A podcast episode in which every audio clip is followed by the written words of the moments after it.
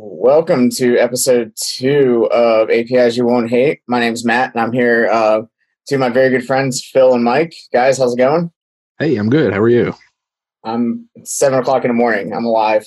Oh, man, that is rough. I am fantastic over here in Amsterdam at 2 o'clock in the afternoon. Much more reasonable.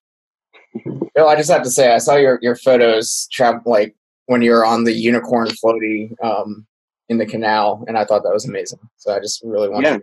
That was a bit of an experience. I was it was the Pride Festival, and there was a boat parade happening, but we were like a little bit away from the parade.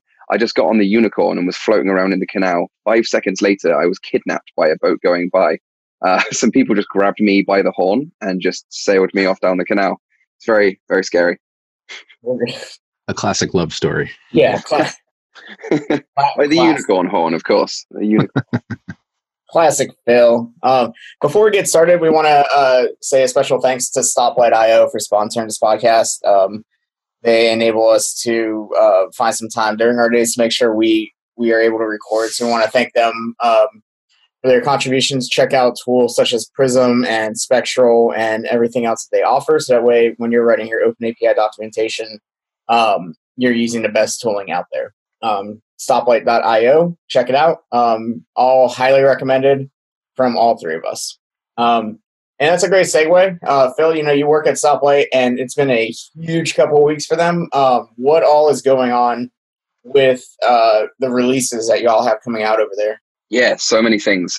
So over the last month, we have released a new version of Spectral, version 3. It's kind of a version 4. Version 4 of Spectral, version 3 of Prism, and Studio, which is a new visual editor for working with your OpenAPI description documents. Instead of just mucking around with giant YAML files, you can edit them with a beautiful thing. So you don't have to memorize all the keywords and figure out what keywords are allowed where or anything complicated. You can just give it to non-technical people to play around with. And the cool thing about Studio is it has Spectral and Prism built in. Prism being the mocking tool, and Spectral being the linter for your description documents. That will give you feedback on what you're writing. So you can use them all separately or together. And now they're all finally released. We've been working on this stuff since I joined Stoplight back in March. So it's really nice to get everything out and done and polished. Yeah, that sounds awesome. You said Studio has both Spectral and Prism, but one thing that's always kind of caught me up ever since I started doing this stuff and following you from your old job to now with Speccy versus Spectral. Is there much of a difference these days? I know Spectral was kind of in its infancy when you kind of got involved in it, and obviously it's grown now. But can someone reliably replace Spectral in their workflow, or replace Speccy with Spectral in their workflow at this point? Yeah, absolutely. Spectral does basically everything that Speccy does, but it also happens to do a lot more.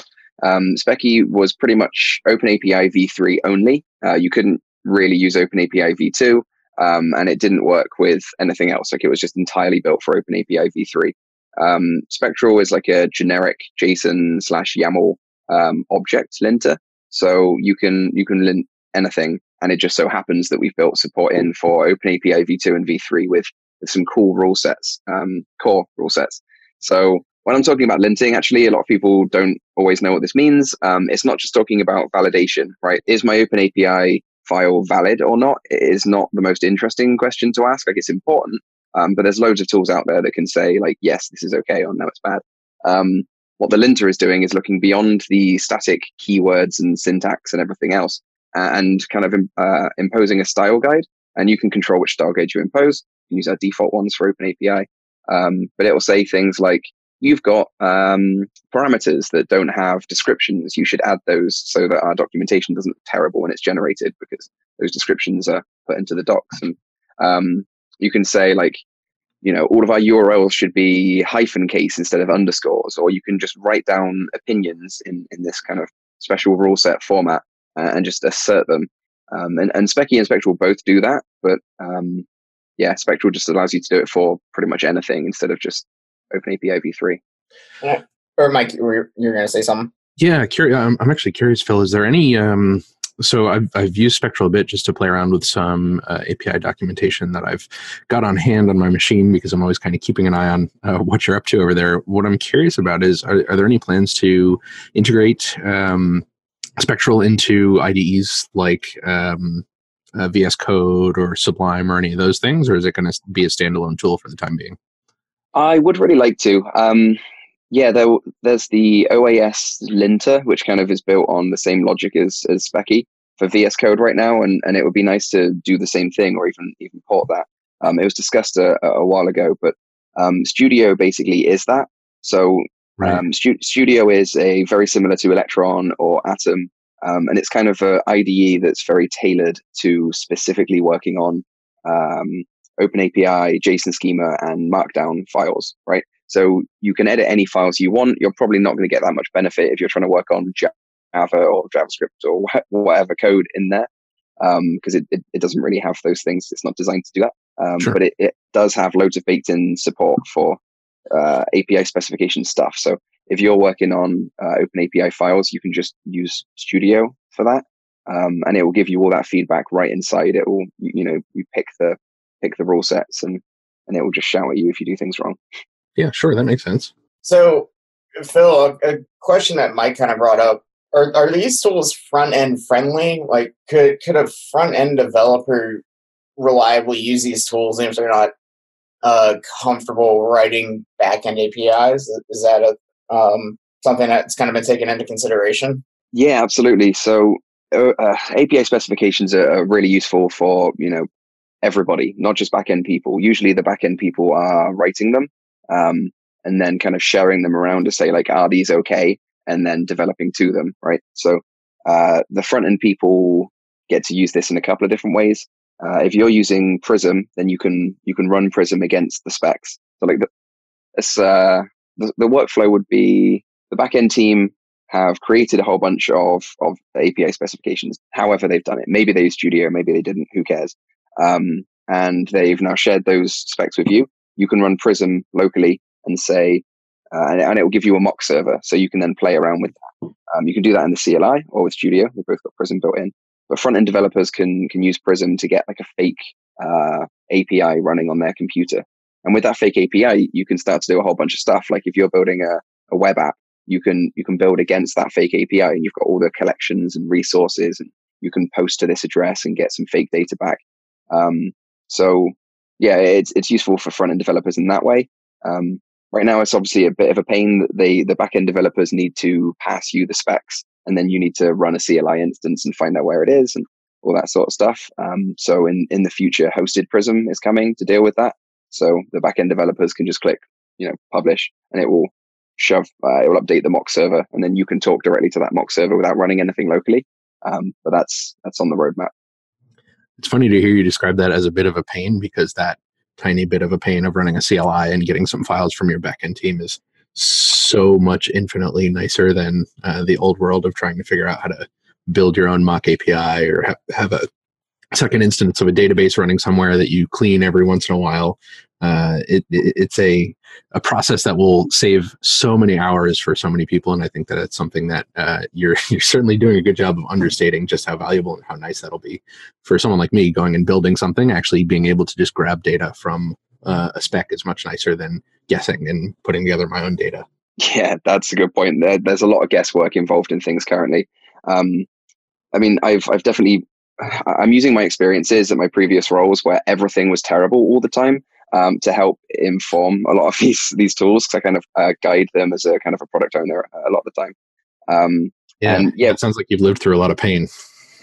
Yeah, I've been hurt before. And no, these different various different roles, you'd see people kind of the development team would just go and make the entire API, and then a month later, the front end team would go and look at the API, make a few sample requests, save the JSON response, and dump it in their code base somewhere and use that for tests. And then they just like integrate against that saved JSON. And in the meantime, if anything changes on the API side, then they don't know about it because they've just used this random saved data. So if you have two clients, client A and client B, like they both got different saves at different times. And client A gives some feedback and the API changes. Client B doesn't know about it. And client B gives some feedback and the API changes, and then A and B both have completely different understandings of what the contract is meant to be based on when they last saved it. Just everything is garbage. So this sort of thing will hopefully help with that. If you just distribute a new open API schema and it's correct, you know. Yeah. Yeah, on the teams I've worked on, there has been an incredible amount of variety and creativity and ingenuity that's gone into faking backends and creating staging environments and what have you. And some of them really, honestly, like only make your life worse in the sense of like you're running two virtual machines on a local desktop and a VPN into a server that runs yesterday's nightly build or something like that. And a lot of the time those things become so fragile and so dependent on infrastructure on the network and all these other things that it's becomes more of a punishment to maintain and to use than it is to actually help you out. So that's especially when you start to see people taking shortcuts like downloading local files and just using those to make their assertions from.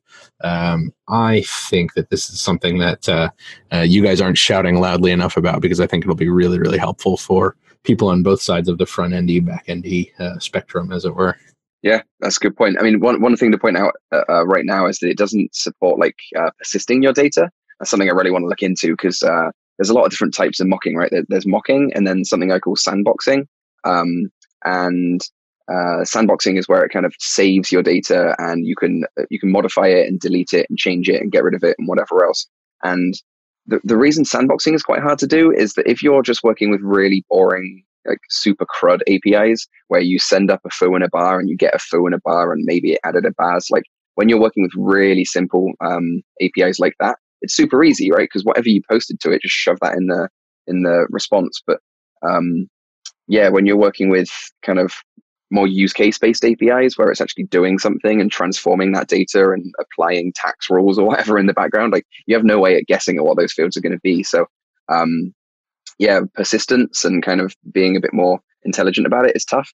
Right now it looks at the static contracts and then uses things like examples, default values, and like if there's an enum, it will take one of those. Or you can run it in dynamic mode, where it will use Faker-based responses, and you can kind of pass in Faker keywords to give it more information and say, like, this is an IP address and this is a first name or whatever, and it will generate realistic stuff.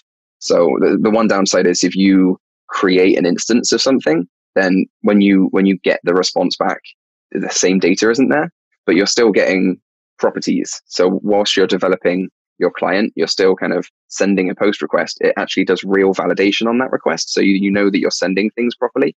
And if you missed a required field, it will shout at you. If you didn't send an email in the form of an email, it will shout at you. So it's kind of helping people integrate properly, as opposed to be a functional actual replacement for an API. Yeah. But that stuff definitely is more possible when we add middlewares.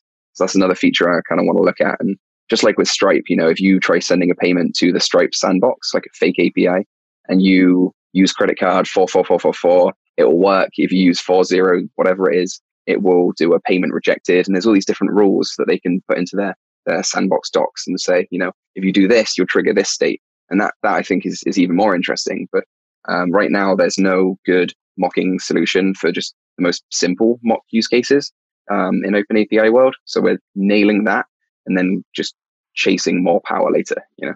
Sure, yeah. That's all really exciting. And I think what you've described is easy enough to convey maybe the caveats or the way to use it in its current state, that I think it'll be pretty easy for people to see and get value out of it straight away.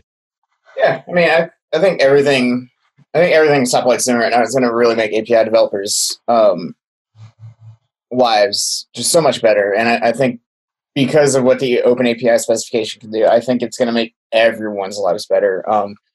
One of Phil's co-workers, Taylor, did a wonderful job at Longhorn PHP. I get them all confused. Longhorn, Lone Star, they're all Texas conferences.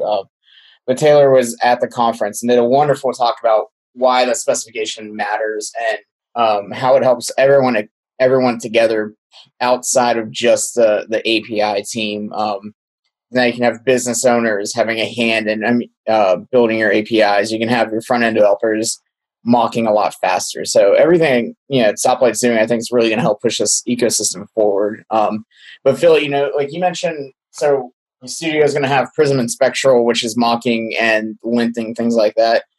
Is there any other types of features that we can expect kind of in the near future? Any kind of like security validation or possibly like taking like helping people move from things like RAML up to OpenAPI or anything like that?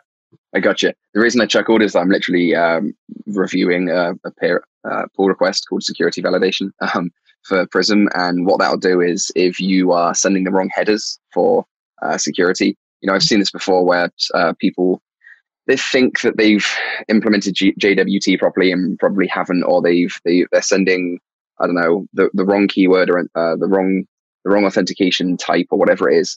So Prism will have an option where you can it will just validate that for you. Just like it validates your request payload, it will validate that you're sending it a bearer token or a basic token or whatever it is, just to ease integration with clients and stuff.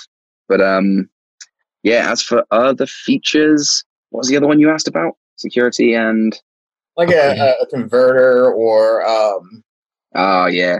Something like that. Yeah, I would love to see a RAML converter, because I honestly don't know how many people are like actively developing RAML anymore. And I know that a lot of people kind of have it sat around and would like to convert it into something useful. Right now, I recommend Appomatic.io/transformer, and it is an amazing piece of software. It's an online web tool and an API. I've been trying to get them to open source it, but I think they changed their minds on that, unfortunately. But you can basically upload anything in pretty much any format and then output it in any format. So if you've got some like Postman collection sat around that's missing half the data with a bunch of awkwardly statically copied and pasted examples sat in there for your documentation, you can grab all of that stuff and shove it into Appomatic Transformer and then output OpenAPI files. And from there, you can just bung them in Studio and you can, you know, do all the cool stuff like drag them out of having one big OpenAPI file and move them into models and replace them with refs. And you can just create these reusable models through the interface to make all of your stuff way more dry and less scary. So yeah, we haven't got conversion yet, but we do support OpenAPI v2, v3, and JSON Schema like standalone. So you can work with just JSON Schema if that's your thing.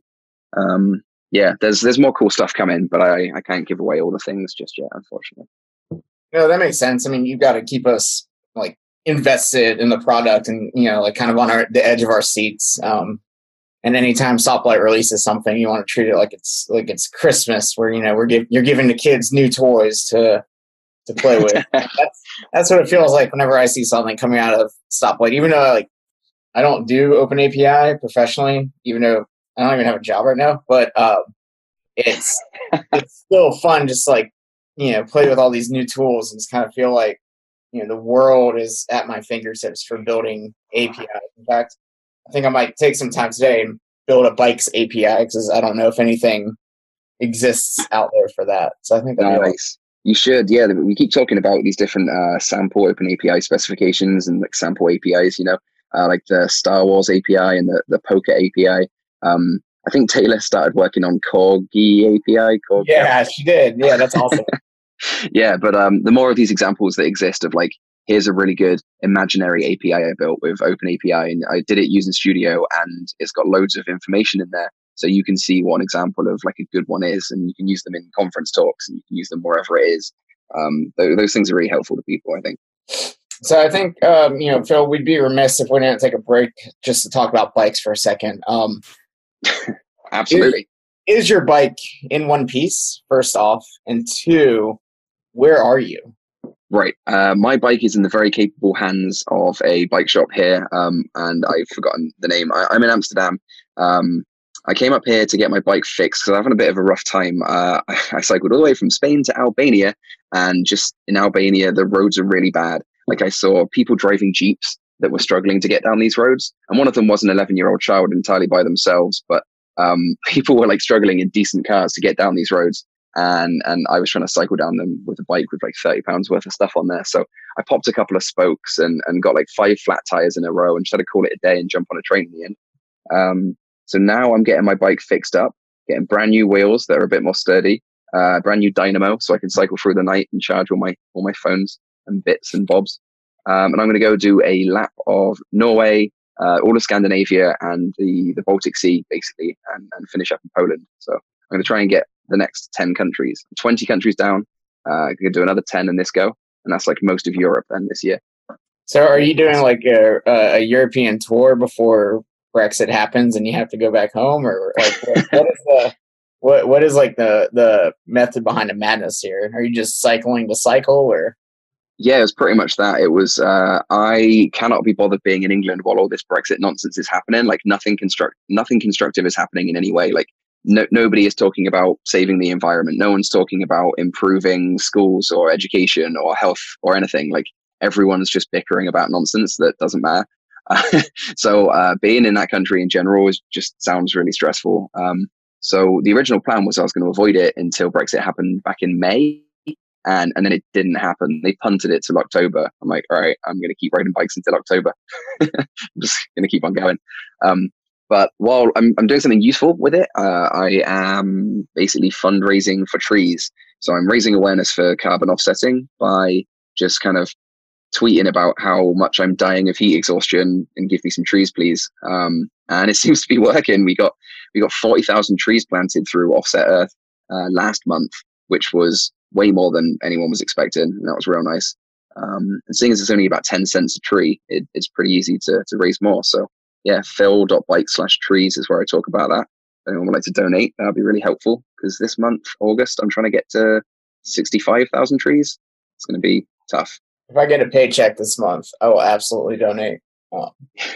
Yeah, what? Do you want to talk about your job hunt or anything? I mean... No, but yeah. I think it's been pretty interesting that you've been sharing your leads, right? So not only are you trying to find a job, but you're also kind of sharing information with other developers to help them if they're also in a struggle. Like that's a pretty cool thing to do. I mean, I don't necessarily know like what made me want to do that. So for people who are listening, I was laid off of my job the last Tuesday in July, since I have no idea when we're going to release this. And basically, as I was walking out the door, I sent out a quick tweet, just, hey, I'm looking for my next opportunity. And I had more responses than I know what to do with. And that's just a testament to the amazingness of the community that I'm a part of, the PHP community, the developer community. People who I didn't even really know came out of the woodwork just to support me and help me out. And it very quickly, I had at least 10 different companies say, hey, here's a link. We'd love to talk to you. And obviously I can only take one job. But I also know there's a lot of developers out there who might not be in good situations. They're kind of stuck because, you know, the paycheck's really good, but you know, it's hard to move on, that kind of thing. So I figured I would just send in a spreadsheet. And if you're curious, if you're looking, you're more than welcome to DM me on Twitter and I'll add you to the spreadsheet. Hopefully I'll keep maintaining it after I get a job, because it's kind of become an interesting project to work on, just to keep curating leads, keeping things up to date and all that kind of stuff. But I've already started getting offers, so hopefully I'll have something soon, but kind of also enjoying riding my bike and not having to work. So it's a double-edged sword there. I think you're a recruiter now. I think that's your new job. That's what it sounds like. I mean, if people want to pay me to do this, I'm not going to say no, but... This is how headhunting agencies get started. Yeah, right. You can Venmo me coffee or beer. That worked pretty well. Or hot chicken. Send me some hot chicken. I think this is how we start the APIs You Won't Hate jobs board we've been talking about doing it. I mean, I have nothing else to do. I could jumpstart that. Yeah, it's not a bad idea. It's really not a bad idea. I think it would actually be kind of a fun idea. I mean, there's jobs boards for languages, there's jobs boards for communities, frameworks even. But, yeah, like I don't know if there's an actual APIs jobs board out there. Bill, do you know of anything? No. I mean, there's, you know, the general things like Stack Overflow probably have a category for it, and they probably have quite a lot in there. But, yeah, I think if we were to charge a small fee and then also have a feature which automatically rejects anything that includes more than two buzzwords like blockchain and deep learning, and if you have more than two of them, it just we don't want that. Thanks.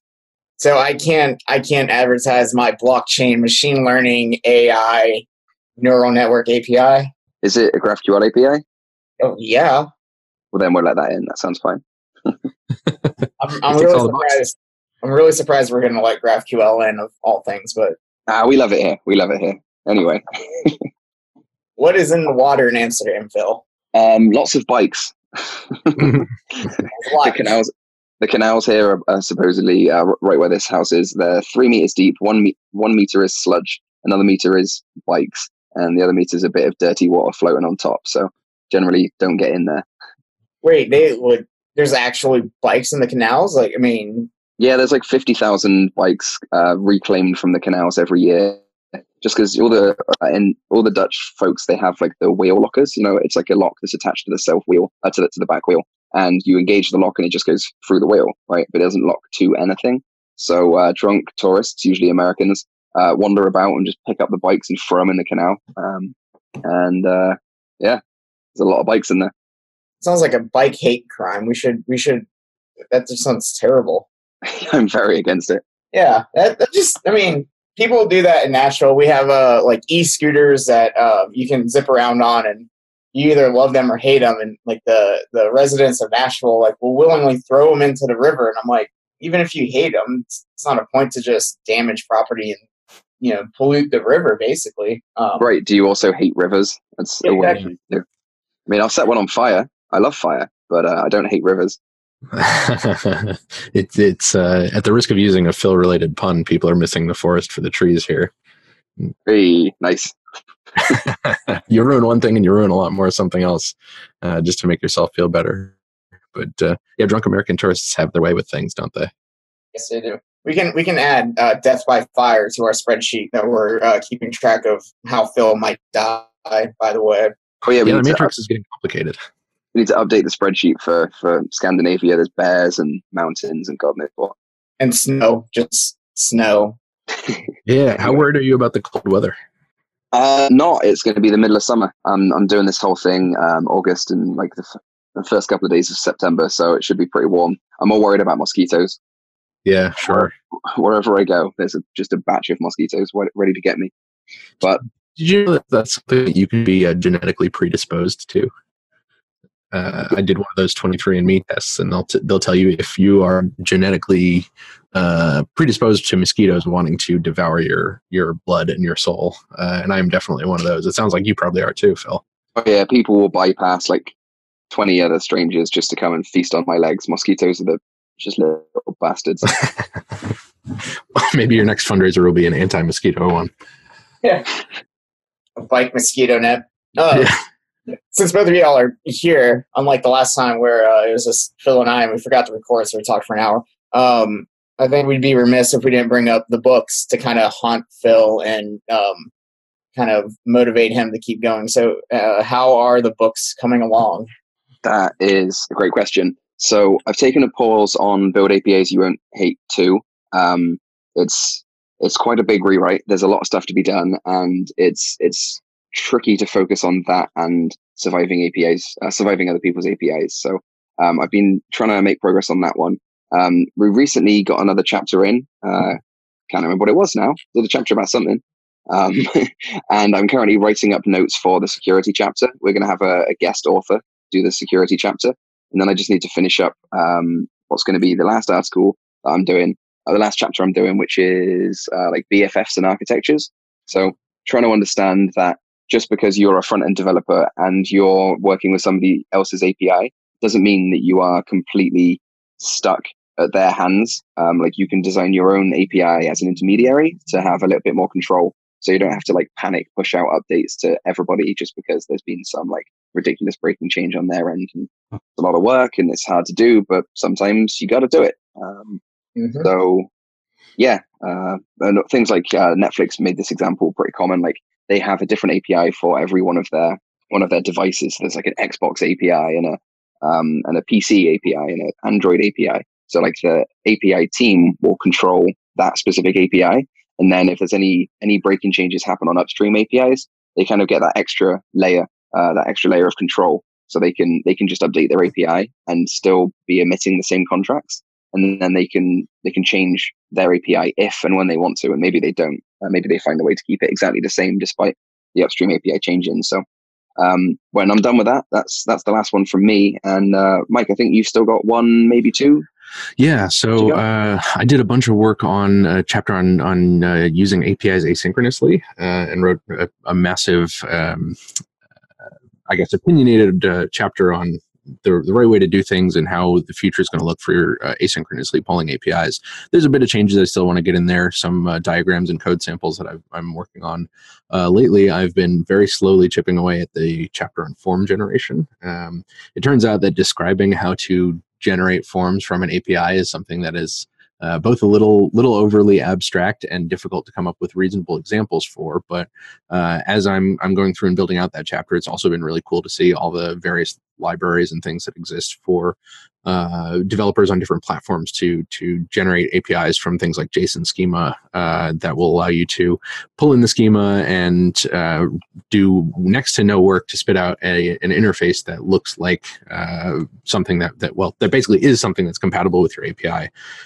In addition to that, there's a lot of future-looking in terms of being opinionated for what designers should do when designing, say, for example, something like a autocomplete box that is flexible enough for your entire interface for your entire application that can work based on any API fed into it. So it's really interesting to try and write up kind of my thoughts on that. And I have a feeling it's going to end up being a relatively long chapter that we'll probably also break out a blog post or two from.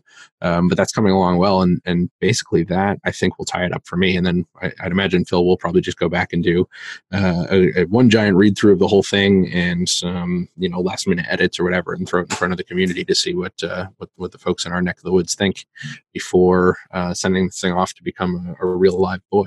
Yeah, real life boy. That's exactly it. Like what I did last time, I think there was like a year between making it from an ebook into a real print book, and it's not going to be anywhere near that long this time. Like now I know how to do it; it's much easier. But there'll be a couple of months. So I think in about 2 months we should be done, and then I'll leave it another 2 months for people to read their ebook and get their feedback in and point out all the typos that we all managed to miss somehow and. Give feedback and be like, oh, maybe you could add a bit more color around like this random thing. People always, I was so lucky to get such constructive feedback from people. And there was one person that was just like, Phil seems like a dick. But then everybody else was like, oh, I didn't really understand this section. And I imagine so it's all like people with functioning senses of humor, I'm sure got a lot out of it. Yeah. Somebody was really offended about something or other. And I can't remember why. I think I just responded like, I'm not sure who pissed in his cereal, but yes, yes.